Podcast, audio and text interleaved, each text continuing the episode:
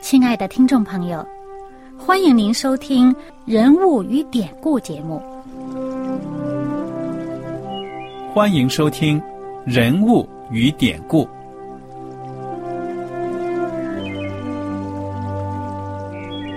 听众朋友们，当你读圣经的时候，不知道有没有过这样的想法？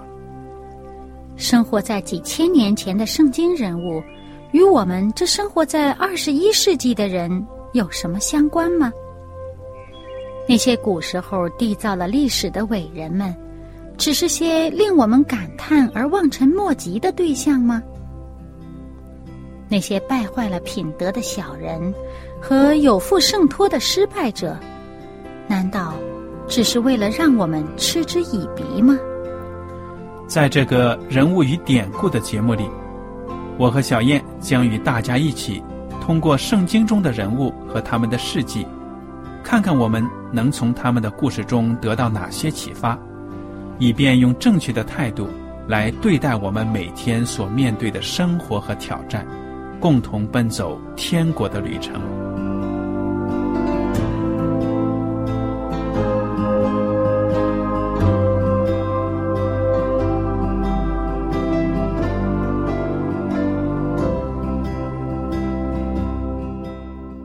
听众朋友们，你们好，我是艾德，我是小燕，大家好。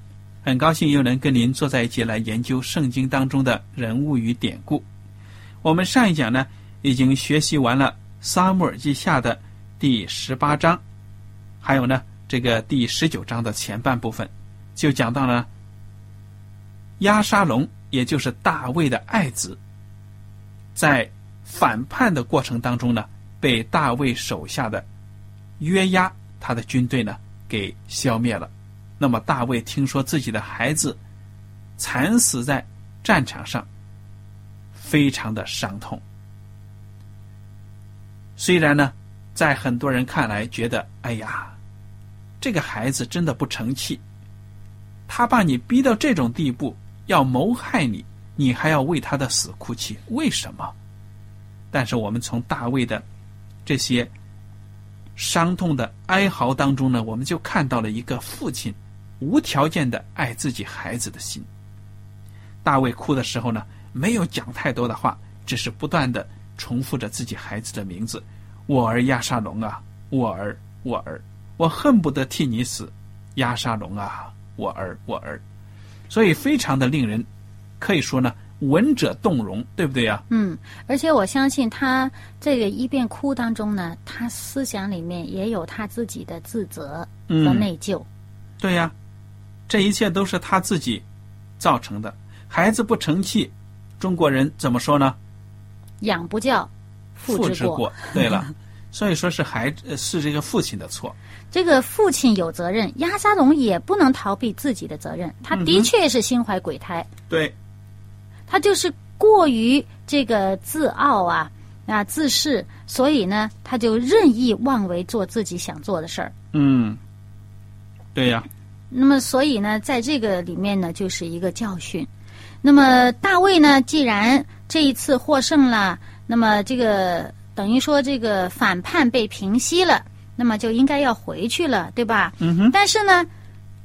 是当初可是全以色列十一个支派造反，而这个犹大支派呢也跟在这个亚沙龙的手下，只有大卫自己的仆人和家人跟他出逃了。虽然这个亚沙龙死了，但是大卫还希望自己总不是自己回去自己称给自己称王吧？嗯，对吧？那总是希望被请回去，对吧？对呀。那么这时候呢，这个这个正在这个时候，以色列人呢，他们就开始回想了，因为他们这逃跑了或者回了自己家了，就想一想啊，这个众支派的人。圣经在撒母耳记下十九章的第九节就说，以色列众支派的人就纷纷议论说：“王曾救我们脱离仇敌的手，又救我们脱离非利士人的手。现在他躲避亚沙龙逃走了，我们高亚沙龙治理我们，他已经阵亡。现在为什么不出一言请王回来呢？”嗯，哎，这百姓好像这个摆动也太 两极端了，是不是？哎哎，也变化也很快。刚刚呃说不要这大卫，要他儿子。那既然大卫的儿子死了，那马上他就去请这个王回来，继续治理他们。就想起大卫的好来了。那其实大卫也很聪明啊。这个时候，他的国家可以说是一个分裂的国家，对不对呀？嗯。民心呢，都已经可以说是有对立了。那现在他要做出一定的让步，用宽怀大量呢，来让这个国家统一起来。嗯。他就不再追究那些曾经跟着造反他的这些人的错了，对不对呀？但是呢，这个以色列家，他指的是什么呢？指的是那十一个支派。嗯。没包括大卫自己本家的犹大支派。那犹大支派地盘大呀，所以很多时候呢，也也是分开另外再提他们。所以这时候呢，这个大卫呢就派人了，去找祭司，跟他们说：“哎呀，以色列众人都派人来了，那这个你们这个犹大的长老，你们是不是也要表示表示？你别落在别人后头啊！”嗯。好了，这时候呢，这犹大的人呢。就果然，呃，听了他们的话，而且呢，这个大卫还派这个祭司对这个叛军的元帅，也就是被押沙龙立为元帅的这个亚玛撒说：“他说你是我的骨肉啊，那我要立你做元帅，代替约押。”嗯哼。其实你说他立这个亚玛萨做元帅代替约押，可能一方面也是，也是惩治惩治这个约押这个自作主张做了一些事情。嗯。那另外一一方面呢，这亚玛萨呢也是将才。嗯。其实他也都是兄弟，都是这个呃，这个是呃，跟亚玛萨跟约押也是这个表兄弟这样的。那么基本上都是他们家族的人。好了，那么这时候呢，由于他说的这些话，这个大犹大支派的这些人呢，就很爱听了，就众志成城，一心一意要把这个王请回来，而且呢，雷厉风行，立刻就去迎接了，派大队就是去这个约旦河那边就去把这个王迎接回来。嗯。而且不止这个犹大支派的人去了，那么跟犹大支派住一块儿的，呃，离得很近，这个便雅敏支派的，恩恩怨怨的，这个啊，尤其是呃，在大卫出逃的路上，一路咒骂他的这个世美呀，便雅敏人世美也带着一堆人，哇，冲在最前面就去迎接这个王过河。嗯，他那他怎么样？什么目的呀？那么，你说这世梅啊，他当年他犯的错，他能不知道？那个时候，越是王落难的时候，他臭骂一顿，狗血喷头，落井下石哈。哎，现在他知道啊，你要不谦卑的去求罪啊，这个求赦免哈。对呀，这个王王下来，可是啊，脑袋都没了，所以他就虔诚的、非常诚恳的说：“我主，我王出耶路撒冷的时候。”仆人行悖逆的事，现在求我主不要因此加罪于仆人，不要纪念，也不要放在心上。仆人明知自己有罪，所以约瑟全家之中，今日我首先下来迎接我主我王。哇，你这这种人呢，其实真的是见风使舵，呃，能屈能伸的。那这个这个大卫呢，也就。因为这高兴的日子嘛，嗯哼，也就算了，饶他不死。对了，嗯，那么虽然饶他不死呢，但是这心里边其实还是惦记着这件事儿呢。一直到临死之前还交代好了，所以这大卫说实在的，他作为一个政治家呢，他也是说是还还是很有手段的。不过他呢是跟他当这个他儿子上任的时候，他就跟他儿子说，这个人呢不是好人。对了。啊，你这个人呢，还是要让他自己的罪落在自己头上吧。对呀。哎，因为他不是好人，你留着他也是不太平的。嗯，那到底他，我们就先等于是往前跳一跳，告诉听众朋友们，这大卫到底在临死之前对世梅，就世梅这个人对他的孩子所罗门有什么交代呢？其实就是说呢，你要啊找机会也要替我把这个人给干掉了。结果所罗门呢就制定了一些规章呢，限制世媒的行动，圈定这个范围。有一次他就违反了，那所罗门呢毫不客气就把他拉出来，嗯，就把他给呢处决了。所以世媒在这个时候呢，不管怎么样呢，他这样的求饶，那么大卫当时呢是饶恕了他。后来怎么样呢也有几十？年的命，也多活几十年呢。对了，但是不管怎么说吧，就是我们做人的教训是什么呢？真是不要看人家落难就落井下石。嗯哼，其实每一个人呢，你不知道什么时候，嗯，你自己做这个事儿，你也不知道你做的这事儿是不是有违逆天命，是不是违违逆天意啊？我们说天意，实际上就是上帝的旨意。你上帝叫我们爱人如己，要尊重别人，连敌人耶稣都说要爱惜，嗯哼，对吧？对呀、那么你去落井下石，自己能有好果子吗？对呀、而且也不是你去骂那个大卫王，也不是上帝让你去骂的。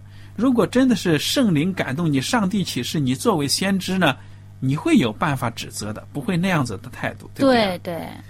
好了，那么接下来呢，我们来看看还有一个米菲波设，啊，这个米菲波设是他的仆人，可是，在大卫出逃的时候，大大的呃去呃送了很多的礼物给大卫啊嗯哼，啊，那么是去呃以此呢套取了大卫的信任，就把米菲波设所有的家产呢都赐给了他的仆人喜巴。他这个米菲波设很惨的呀，当时王走了，没有人照顾他了。啊，那喜巴跑了，哎，圣经说的什么呢？直到王平平安安的回来这一段时间呢，这么长时间没有修脚，没有剃胡须，也没有没洗洗衣服哎呀，可怜沦为乞丐了。对呀、所以你从这个装饰一看呢，马上就明白他是被仆人给耍了，给害了。对啊，那么他呢也跑去迎接这个王，王就说：“你怎么没跟我一起去呢？你看你现在这落魄这样子，你怎么不跟我一起去呢？”嗯这王心里边可能还在计较他呢，说：“嘿，你看你不跟我一起去我这儿子也不会善待你虽呢。虽然是计较啊，但是他一看他这样子，他心里也明白几分呢。”嗯，不像他当时口口里那个仆人口里面宣称的啊，我的主人说了，嘿，将来我的国家又归还给我了。这时候呢，米菲波舍他就回答啦，嗯他说：“那我是瘸腿的，您是知道的啦。那么但是呢，我那天正想骑上驴跟您一起去的时候呢，谁知道我这仆人欺哄我。”嗯，而且又在这个王您的面前呢毁谤我。啊哈，那么，而且呢，他说什么呢？他说啊，他说其实我和我的全家呀，在王您的面前都算是死人了。嗯，但是呢，你这么厚待我，还让我跟您一起同席吃饭，我到现在我还有什么好辩解、好好诉冤的呢？其实他觉得。过去你王对我的一切，我都是是分外的恩典了，额外的恩典赐给我的。我这条命我已经都是受之借来的。哎，我已经受之有愧了。那现在我落得这个样子，我我根本就不会向王去说我有多少冤情嗯，啊，或者什么向王讨个什么公道，我没有这个意思。对呀、这大卫王就对他说了，算了，不用提你的事情了，你跟喜巴均分土地，均分地土。就是那财产呢，一半儿一半儿，他还是挺感谢喜巴哈。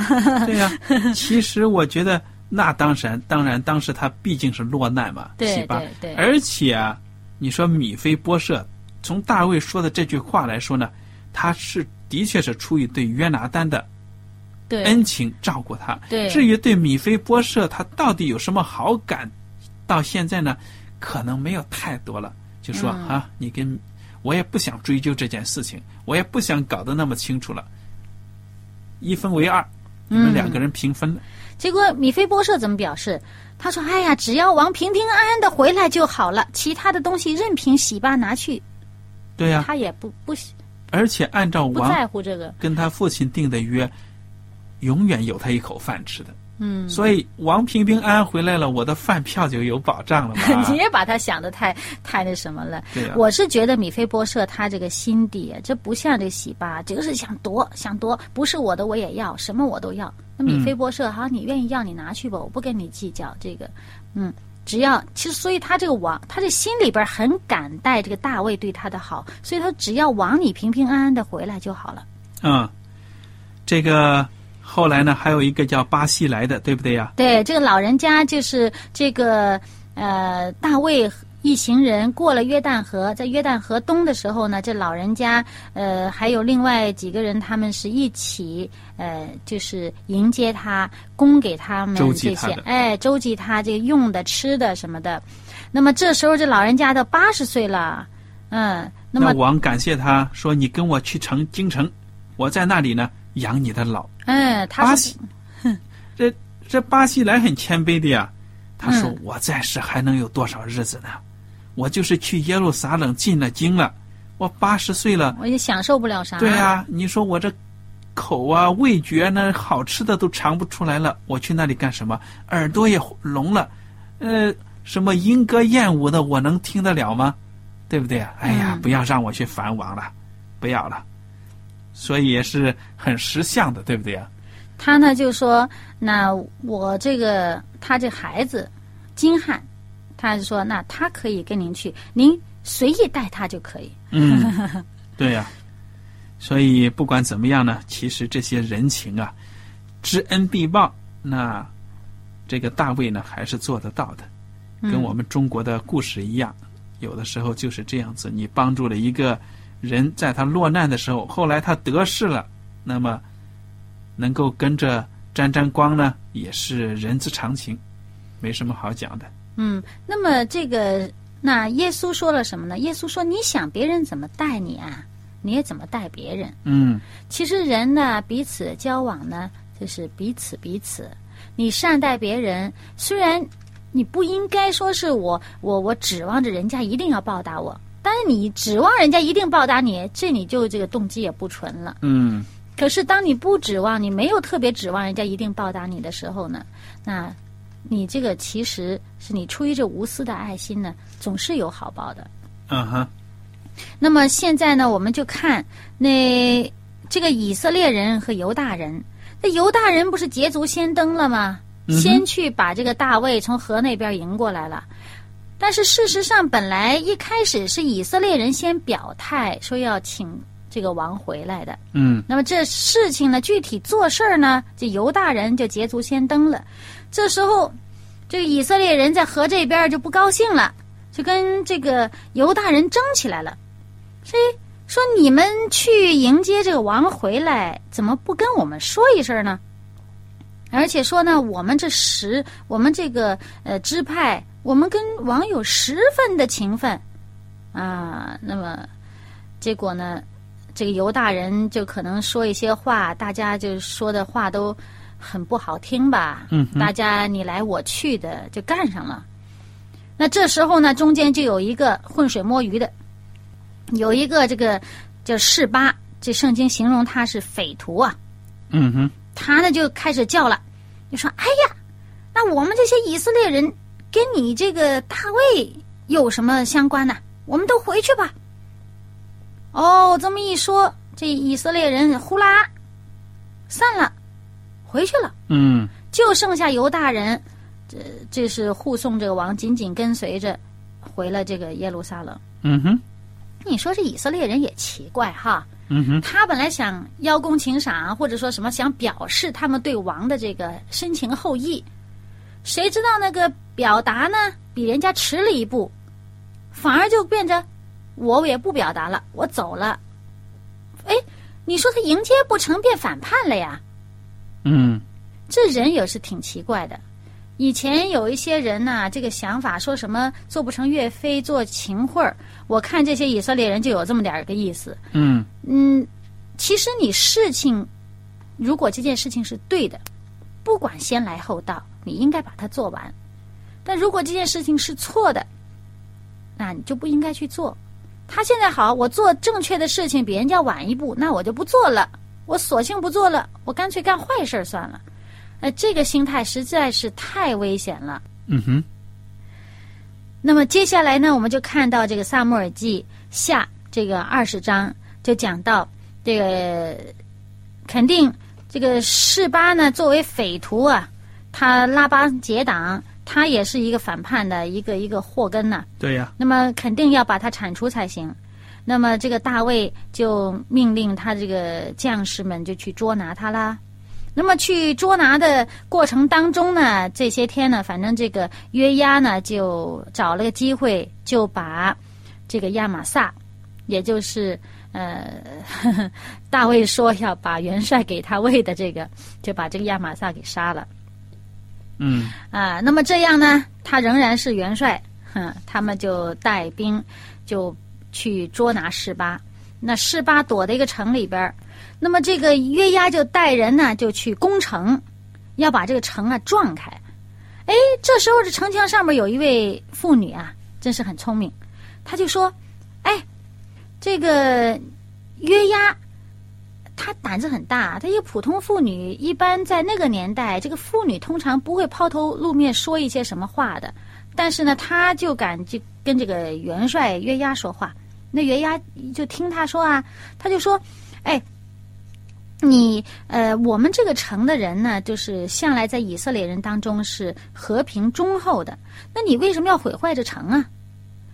呃，你这样做就吞灭耶和华的产业呀、那这个约押就说：“我没有想过要吞灭或者毁坏，我们只是要捉拿这个示巴。你把他啊啊你把他交出来，我们就走。”那这位妇女就说：“没问题。”然后她呢就回城，在城里边呢，就是跟那些人就是劝说众人。圣经上讲他这个妇人就凭她的智慧去劝众人，结果呢，这示巴呢就被斩首了。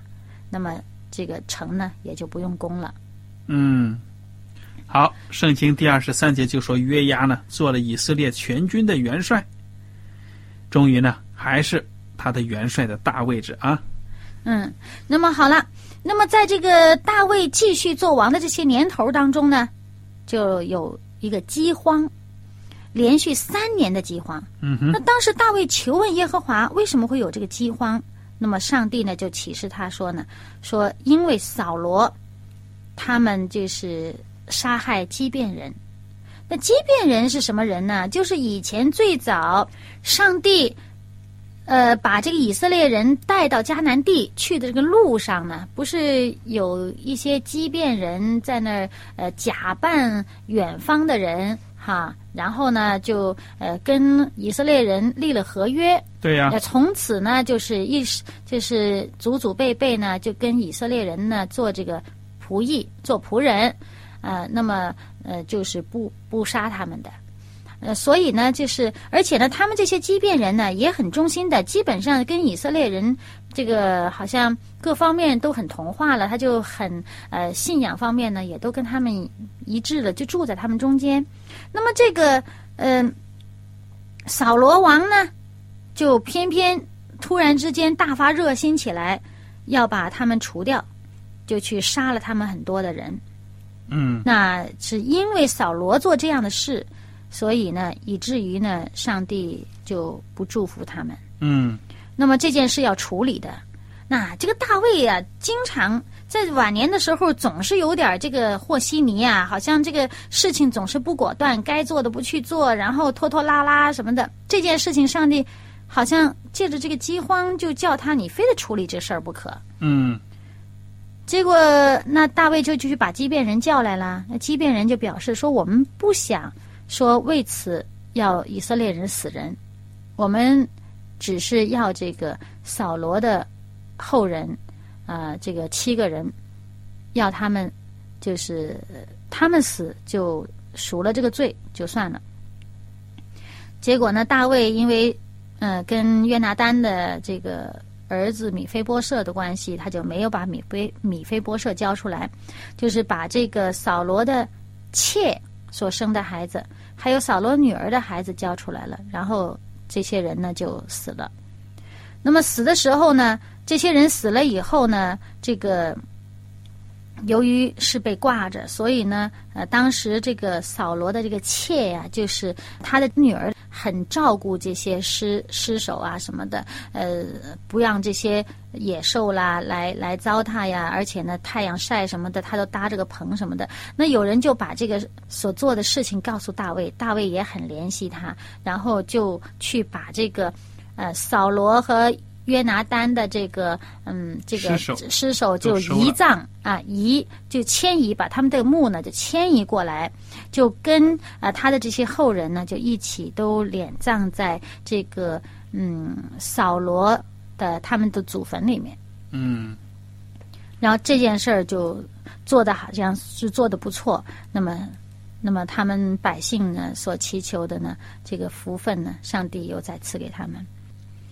好了，那么接下来呢，又讲到非利士人，这些非利士人这些外敌呀、嗯，虽然呃总跟以色列人打仗，但是呢，也都是被打败的。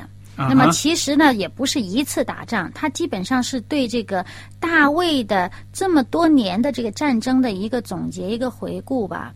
那么在萨穆尔记下的二十一节，呃，不，二十一章里面呢，就讲述这非利士人里边有很多的这个，呃，巨人啊，基本上是差不多是一一起的，这些人也都是有亲戚关系的。那么这些巨人呢，就被大卫的这些勇士给这个杀死了。那么这个巨人，我们知道，他都说是一些加特的巨人呐、是伟人呐、就是这巨人了。嗯基本上，我们记得以前大卫小的时候、年轻的时候，不是呃战胜过这个歌利亚嘛？这里还出现一个同名的呢，哎，也是歌利亚。哎，就是就是他们嘛，这个一起差不多都是呃这个同族的人，嗯，就是非常的高大啊、但是呢，这些巨人呢，在他这里面主要是讲到大卫的这些勇士，真是非常的勇猛。然后呢，又讲到二十二章呢，所讲的呢，就是基本上就是诗篇第十八篇。讲到的就是啊、大卫他歌颂呃上帝拯救他脱离一切的仇敌，也包括脱离这个扫罗的手。嗯，那么这个就是大卫所做的诗篇。对呀、他写这首诗呢，放在这个位置，也给我们看到呢，大卫他在世的日子也不多了，嗯，这是他英雄的一个感慨。嗯那么我们今天的时间呢，其实也没有了，我们就想到呢，下一讲呢，继续跟大家来分享。我们非常感谢大家今天的收听。如果您有什么问题和想法呢，我们欢迎您写信来。艾德和小燕非常感谢您今天的收听，愿上帝赐福你们，带领你们的脚步。我们下次节目呢，再会。再会。喜欢今天的节目吗？若是您错过了精彩的部分，想再听一次，可以在网上重温。我们的网址是 x i w a n g r a d i o 希望 Radio，或是找旺福村也可以找到。记得把好东西介绍给您的朋友，与他一起收听。